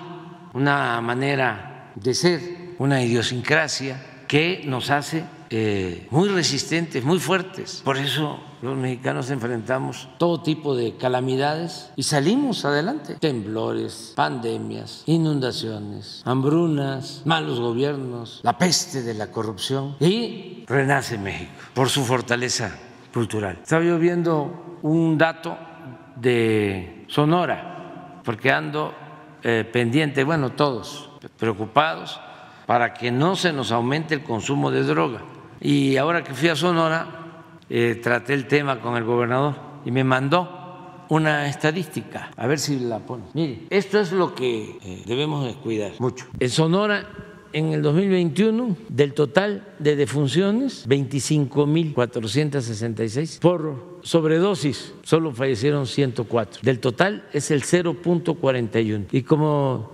traigo lo de Cajeme, que es donde tenemos más consumo, más narcomenudeo, 16 casos en Cajeme, 15.4 del total de estos 104 eh, que fallecieron. En el 22 estos fueron los que perdieron la vida, 61 casos por sobredosis y en Cajeme 22, 36. Y en lo que va de 23 hasta el 17 de julio, sí, ¿no? El 7 es julio, sí, sí, 17. Eran 9 mil defunciones, 24 por sobredosis, de aquí está bajando el porcentaje, y 7 de, de Cajeme, que es Obregón. Esto es lo que tenemos que mantener bajo. ¿Drogas o de todas las sustancias o, es en particular de alguna, presidente? Eh, de todas de todas las drogas, abuso de droga, de todas. La sobredosis, pues, la gente que pierde la vida, pues. Pero tenemos que valorar esto. Esto no se lo debemos a ningún gobierno, esto se lo debemos a nuestro pasado glorioso, a nuestras culturas, a lo que somos, de lo que estamos hechos los mexicanos. Entonces, si cuidamos esto hacia adelante, podemos eh, enfrentar el problema. Nosotros en homicidios, 75% eh, es entre bandas de los homicidios. ¿Qué significa esto? Donde más homicidios tenemos es donde hay enfrentamiento de bandas por el narcomenudeo. El caso más este, ilustrativo y triste es Guanajuato.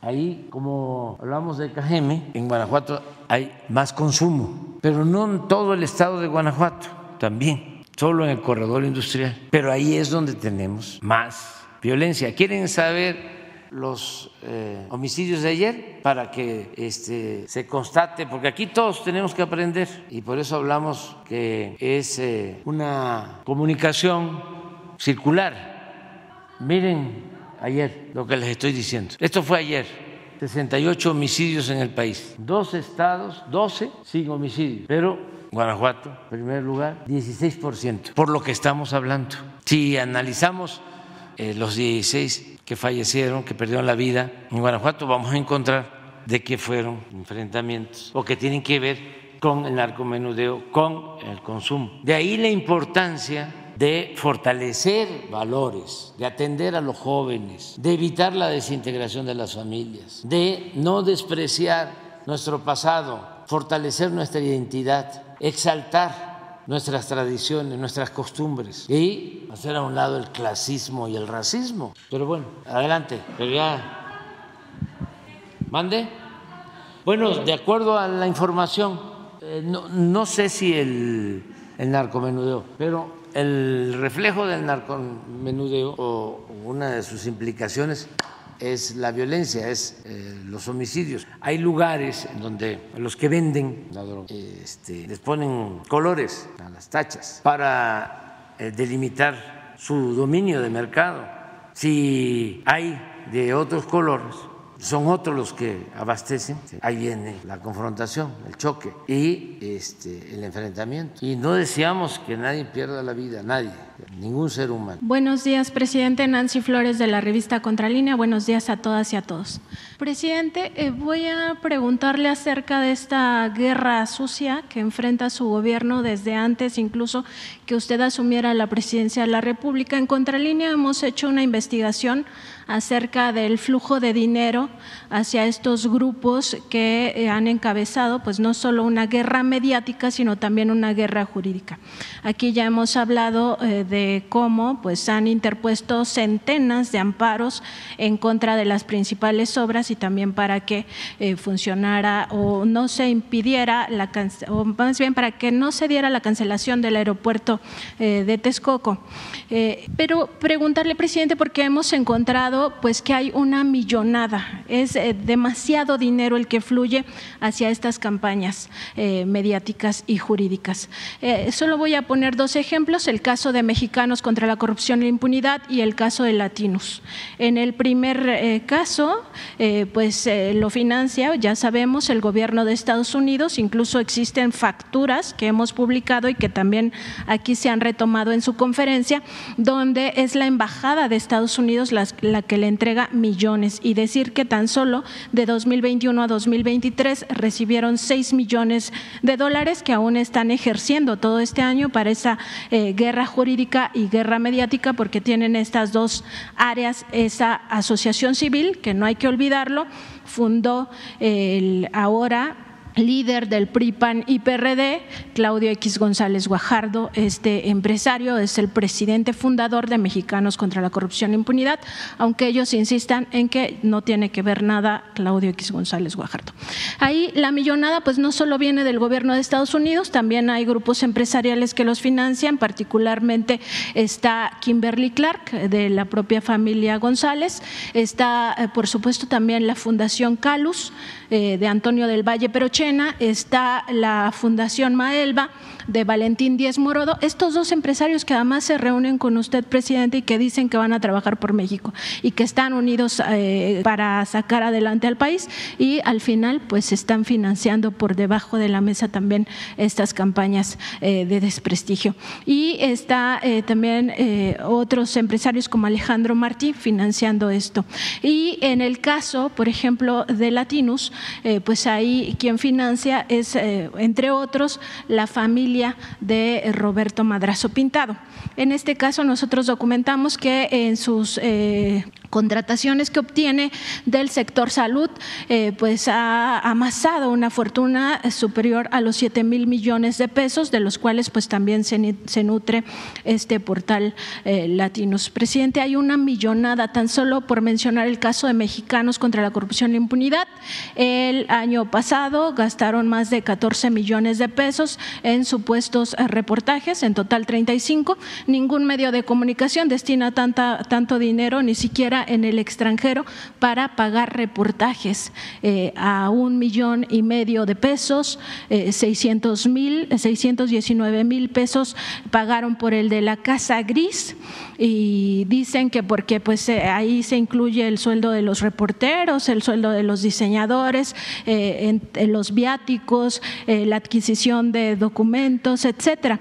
la verdad es que ningún medio y todos los reporteros aquí presentes lo saben, pagan eso por ningún reportaje. Si se es freelance, lo más que te dan por un reportaje son 10 mil pesos, ¿no? Para tener una dimensión de cómo estas campañas tienen un flujo multimillonario para desprestigiar a su administración. Entonces, preguntarle, presidente, en este caso, eh, pues cómo eh, va a reaccionar su gobierno, porque sabemos que eh, de cara a las elecciones de 2024, estas campañas pues ya se están acelerando, incluso lo vemos pues todos los días. Por supuesto, no solo participan estos dos digamos, entes dentro de la guerra social, están presentes también medios de comunicación, en fin, otras áreas eh, involucradas. Entonces, ¿cómo le va a hacer su gobierno para enfrentarse a esto eh, cuando están intoxicando también las redes sociales? En el caso de Mexicanos contra la Corrupción, solo para poner un último ejemplo, en 2022 destinaron más de dos, millones y medio a intoxicar redes sociales con todas estas eh, supuestas, supuestos reportajes. Entonces, si tiene una estrategia específica, presidente, para contener eh, todo esto que va a ir eh, creciendo en los próximos meses? Pues mira, la estrategia eh, consiste en informar a la gente, confiar en el pueblo y estar constantemente informando. Esto que hacemos todos los días de lunes a viernes es muy importante y también las giras por todas las regiones del país. La gente está muy consciente en todos lados, están muy contentos por el proceso de transformación en marcha. Quienes están eh, enojados, pues son los de la élite y algunos, no pocos, ¿eh?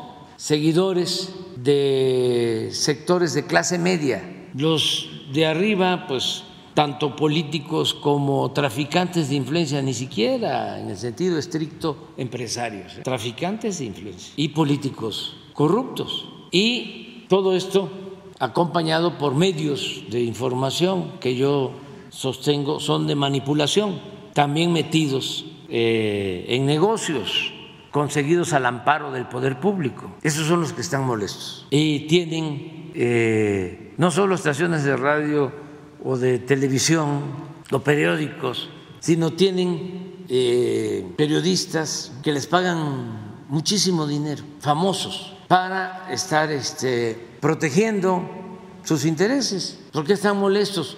Porque tenían contratos eh, al por mayor aquí en el gobierno, tenían contratos para hacer aeropuertos, contratos para eh, hacer cárceles y vender el servicio al gobierno, contratos para eh, vender el servicio médico al gobierno, contratos para perforar pozos petroleros, contratos para hacer libros de texto, más los contratos de publicidad, pero eso no significaba mucho si se compara con los contratos que recibían de todo tipo para hacer jugosos negocios. Entonces, por eso hay conductores como López Dóriga, como Lore de Mola, Ciro, que ganan muchísimo dinero, porque pues no tienen como función informar, sino proteger intereses. Está muy fea la palabra. Bueno, no la voy a usar. No, no, no, no, no, no. No, no, no, no, no.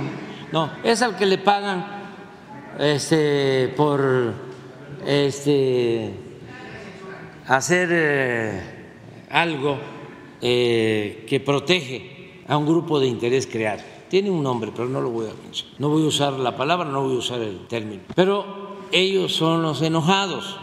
Yo recuerdo que, como ahora, por eso no hacen mella, porque se repiten y se repiten. Ahora eh, tienen toda una campaña, ¿no? Le llaman últimamente nado sincronizado, para eh, atacarnos y eh, inflar a nuestros adversarios, para exaltar a nuestros adversarios. Yo recuerdo que cuando estaba por resolverse quién iba a ser candidato del PRI en el sexenio anterior, ya se veía como opción Eliseo Peña Nieto, empezaron a ayudarle también, así como Nado, sincronizar, todos los medios, con honrosas excepciones, para no generalizar. Y recuerdo que Ciro Gómez Leiva tenía un programa en ese entonces, en Milenio,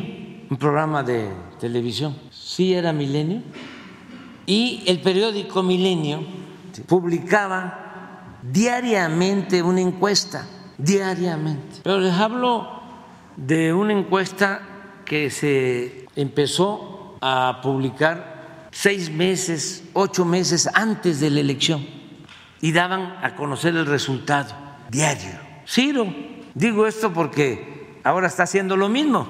Ya de repente no puedo mencionar a las personas. Ya está hasta las nubes. ¿Sí? Porque eh, ¿quiénes hacen esas encuestas? Pues desde luego no la aplican, las hacen en el escritorio, son especialistas en cucharear.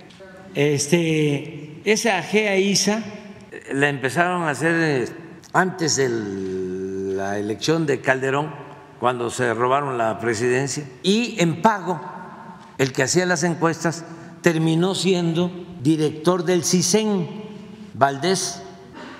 Pero si decimos CISEN, a lo mejor mucha gente no sabe qué es el CISEN. En aquel entonces era el centro de espionaje del gobierno. Ese era el CISEN. Bueno, cuando esto de Ciro, quienes hacían las encuestas eran los de una empresa de Liébano Sainz que había eh, actuado como secretario particular de Cedillo y eh, tenía una empresa encuestadora con un berrueto Barrueto, exactamente, Barrueto. Por ahí andan los dos todavía y haciendo lo mismo. Este, entonces, ellos hacían esa encuesta. Sí estaba arriba, ¿no? El presidente Peña en ese Pero no tanto, porque creo que lo ponían como 80%. Sí, como 80. No, yo estaba hasta en el suelo. Diario, diario, diario, diario, diario, diario. Al grado de que este Ciro tuvo que pedir, ofrecer disculpas. Sí, nada más que ya el daño, ya lo habían hecho. Pura propaganda sucia por consigna. En ese entonces, en el milenio, hasta le llamaban al milenio, ¿cómo dije que es? Miliébano. Miliébano. Todo esto para los jóvenes, pues, porque ya nosotros ya vamos de salir, ya está. Podemos decir gracias a la vida que nos ha dado tanto. Pero los jóvenes necesitan conocer todas estas historias, este, porque pues, estamos hablando de hace 10 años, que tenía 8 años, entonces pues va a votar ya en la próxima, está empezando pues, este, como ciudadano.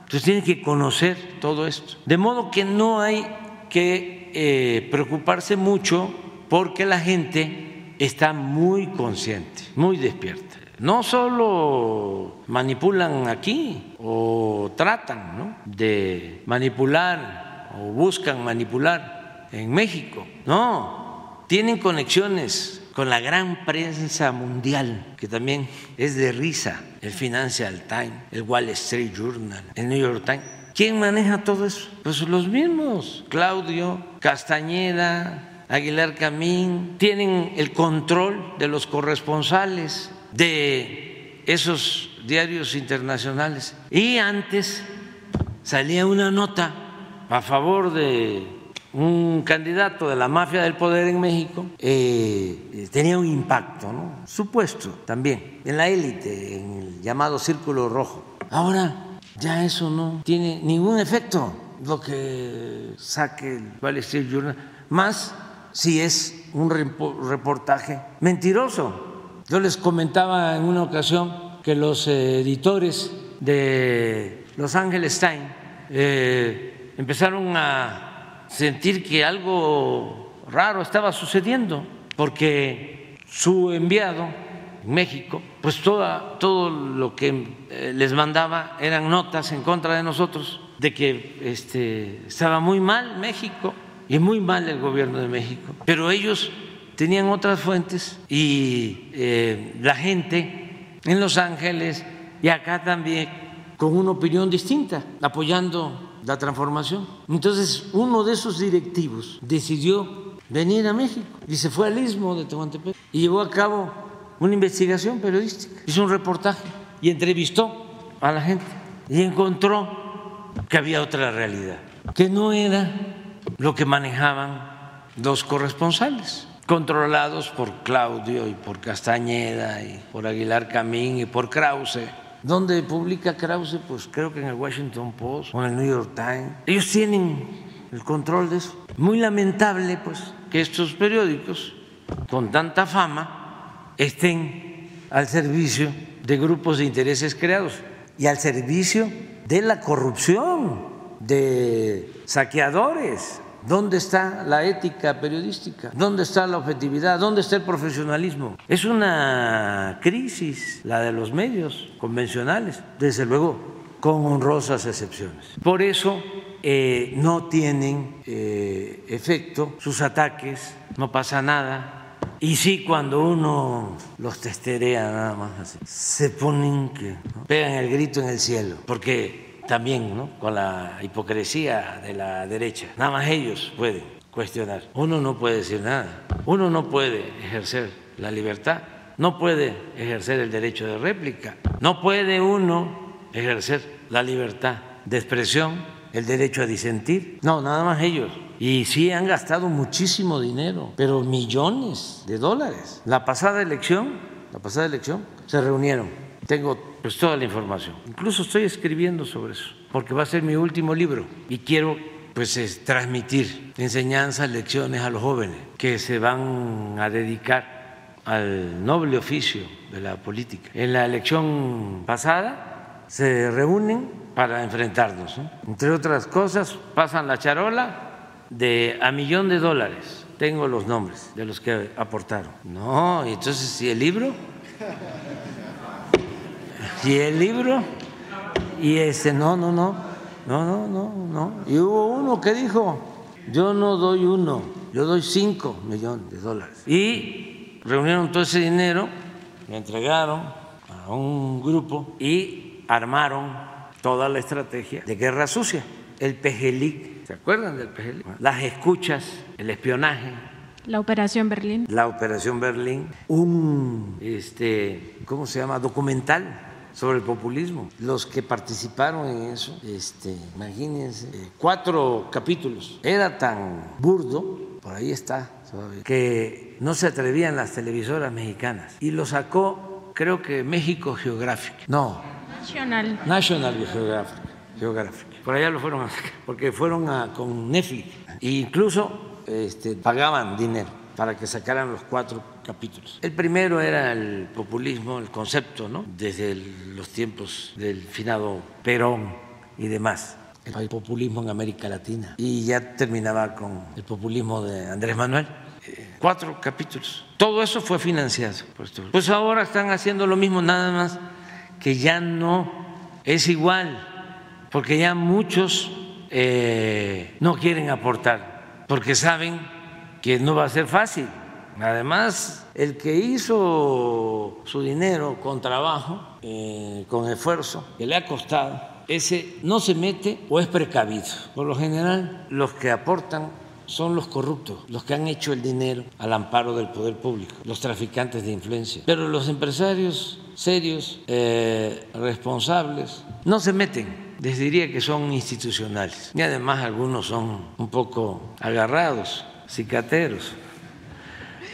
Entonces, no es fácil que, a ver, yo aporto tanto, tanto, tanto. Bueno, y sí, ¿y cómo lo voy a recuperar? Este, si no es seguro. Además, yo cada vez que puedo y hablo con ellos, les digo, no se dejen engañar, no les vayan a volver a timar. Hubo uno de estos que hablo que dio un millón de dólares, que después de eso me ofreció disculpa. Este, y el libro, y el libro, este, porque eh, se van dando cuenta, poco a poco, que los engañan. Una vez trajeron a un empresario, en esa ocasión, de Venezuela, una reunión allá, Puntamita, Nayarit, cerca de Vallarta. Ahí se reunieron. Y como me están escuchando algunos y me están viendo, saben que es cierto. Para que les explicaran qué era el populismo, lo que había hecho el finado Chávez. Y este señor le dijo, ¿no? Con mucha objetividad, no tiene nada que ver esto con aquello, o es distinto. Entonces me cuentan que se paran, pero he hecho un energúmeno, porque el señor, un empresario conocido, importante, de Venezuela, que había tenido confrontación con el presidente Chávez, eh, estaba más eh, moderado, más sereno, exponiéndoles lo que era una política allá y lo que significaba la política en México, que no se podía extrapolar una pues, realidad a otra parte. Y se para, hecho un energúmeno, Claudia X González, papá, no estamos de acuerdo con usted. Usted no sabe lo que significa López Obrador. Es un peligro para mí. Y no tenemos por qué tener ninguna contemplación. Tenemos que unirnos todos. Así. Y ahí, este, pues, los que le hicieron caso, le siguieron pero ya no es igual, ya no es igual. Ya hasta Claudio X González, papá, cuando lo veo, ya es otra cosa. Bueno, presidente. Este, le gusta el béisbol igual que a mí, nada más que este. Ya él nada más va a ver el béisbol. Yo todavía sigo bateando. Ahora la, de 300. Ahora la diferencia Este- es que usted es presidente. No, es que eh, la gente va cambiando de una u otra forma.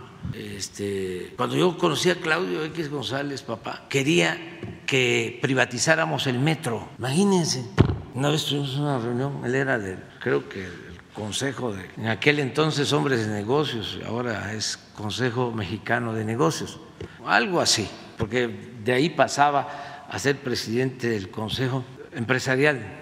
¿Cómo es? Consejo Coordinador Empresarial, sí, de ahí. Yo decía respetuosamente, no, pero bueno, él, él, él, este, así lo- conocí, me acuerdo, fui a, a- era yo jefe de gobierno, a hablar con ellos y lo que me propone, ¿por qué no se privatiza el metro? Y luego, este, que porque tenía yo esto a una gente de primerísima que lo quiero mucho, que es uno de los mejores intelectuales de México, Enrique Semo, era secretario de Cultura y alarmadísimos. ¿Cómo va a estar en Cultura de la Ciudad de México? Un comunista. Así lo conocí a este Claudio. Y luego lo padecí cuando el fraude del 2006, porque él se metió a encabezar a todos los traficantes de influencia. Llegó a decir que si este, no ganaban por la buena, no descartaban eh, la eh, acción que se había tomado en Chile en el 73, o sea, el golpe de Estado. Luego siguió ahí, pues era asesor de Salinas, asesor económico, le recomendó al presidente Peña que aumentara el precio de la gasolina. Entonces, ¿para qué este, se padece con la recaudación? Hay que aumentar el precio de la gasolina. En ese entonces estaba en 10 pesos a 20 y al final así terminó en 20. Y con eso se tienen más ingresos. O sea, convertir las gasolineras o gasolinerías en oficinas de recaudación de renta. Esas son sus ideas brillantes. Y con todo respeto, pues el hijo salió peor, peor. Entonces ya no es lo mismo, ya son otras condiciones eh, y no son borregos los empresarios. Ya no es el tiempo de antes de que los podían manipular, no, ya muchos empresarios están informados, eh, saben ¿no? de lo que se trata y no se meten, no se meten. Sí va a haber este, quienes van a seguir aportándole a Claudio eh, hijo, ¿no? Eh, pero es más gente vinculada a las tranzas, los más corruptos. Al final, para contestar tu pregunta, no hay nada que temer. Presidente, en mi segunda pregunta, eh, pues me gustaría saber eh, su opinión o qué piensa, porque ayer usted decía aquí en la conferencia que sí va a acatar esta resolución de la Comisión de Quejas y Denuncias del Instituto Nacional Electoral que le prohíbe hablar en adelante de Xochitl Galvez. Entonces, preguntarle, presidente, si usted no considera que esto es una violación primero a los derechos humanos a su libertad de expresión, a su libertad de opinión, a su derecho de réplica, al derecho a la información que tienen todas y todos los mexicanos, porque esta conferencia pues la ven muchísimas personas. Y si además no se tomaría en cuenta para hacer un análisis jurídico de si esto es lícito eh, en el sentido de que todavía ni siquiera estamos en un proceso electoral como para que una comisión, ni siquiera el pleno, del INE, sino una comisión esté determinando una censura previa, si usted lo considera eh, pues así, como una censura previa, como una mordaza, porque ni siquiera saben qué es lo que iba a opinar usted, sino que previamente le dicen ya no puedes hablar de esta persona, que además sabemos es la precandidata favorita del bloque opositor. Y en ese contexto, presidente, si no consideraría también que sería una oportunidad para otros actores políticos, eh, como por ejemplo eh, Santiago Krill u otros eh, que están en esta misma eh, pues, simulación de que están eligiendo al candidato de la oposición para que también ellos recurran a esta comisión de quejas y denuncias del INE y le, o sea, le, pongan más mordazas, o sea que esto ya sea un cuento de nunca acabarte, por si sabemos que han tenido muchísimas estrategias para censurar la conferencia mañanera y esta pues ya parece que tiene resultado porque usted está diciendo que va a acatar esta resolución. Vamos a esperarnos. Este, por lo pronto, pausa. Pero sí lo considera una pues violatoria a sus derechos humanos. Sí, ayer hablé de que lo iba a acatar bajo protesta, porque tienes razón. Además de que limita mi libertad, eh, me impide eh, informarle al pueblo de que hay un grupo que está acechando porque quiere regresar al gobierno para robar, para quitarle al pueblo su futuro, que esa es una obligación que tengo, es decir, el luchar por la justicia y por la democracia. ¿Cómo es que no voy yo a advertirle a la gente de que hay una pandilla de rufianes que quieren de nuevo eh, tomar el gobierno para saquear y mantener en el abandono a la mayoría de los mexicanos? ¿Por qué no lo voy a decir? Eso es lo más profundo, pero vamos a esperarnos, vamos a... Hay que tenerle confianza a la gente. Eh, yo hablé en su momento porque estaban ya muy descarados, están, pero con una maniobra, ¿no? Como en el tiempo de Fox, con una estrategia publicitaria, queriendo engañar a la gente. Eh, a ver, no, no, no, no, no, no, si no es el origen, es la honestidad, no es de dónde venimos o este, cómo hablamos, sino si hemos sido consecuentes o no en la vida, si hemos actuado con rectitud, con honestidad, porque eso es lo que el pueblo de México desea y necesita, gobernantes honestos, íntegros, no eh, falsarios, no gente hipócrita, no ambiciosos vulgares no gente que tiene como Dios al dinero, que lo único que le importa es lo material, acomplejados, que tienen que vivir colmados de lujos, de atenciones, de privilegios. Entonces, eso es lo que está en cuestión, básicamente. Gracias, presidente. Bueno, nos vamos a desayunar ya, tardísimo. Es tardísimo, tardísimo. Tenemos aquí a los gobernadores. Digo, este, nos vemos mañana. Vamos a tener que este, ya llevar la mañanera el sábado y domingo porque es mucha demanda. Sábado y domingo.